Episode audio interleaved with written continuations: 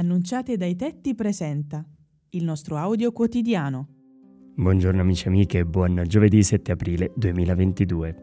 Ascoltiamo e commentiamo il Vangelo secondo Giovanni capitolo 8 versetti 51-59.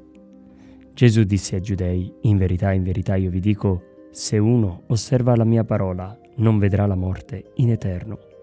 Gli dissero allora i giudei, ora sappiamo che sei indemoniato Abramo è morto come anche i profeti e tu dici se uno osserva la mia parola non sperimenterà la morte in eterno? Sei tu più grande del nostro padre Abramo che è morto?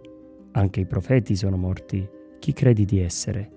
Nel discorso che ascoltiamo tra Gesù e i giudei ci sono due problemi di comunicazione che confermano come ogni volta che Gesù parla, noi non ascoltiamo quello che dice lui, ma intendiamo quello che vogliamo noi. Il primo problema è terminologico. Gesù sta dicendo che la parola di Dio esige costanza e sforzo per essere messa in pratica. I giudei rileggono il verbo vedere con sperimentare e sbagliano a interpretare quel eterno.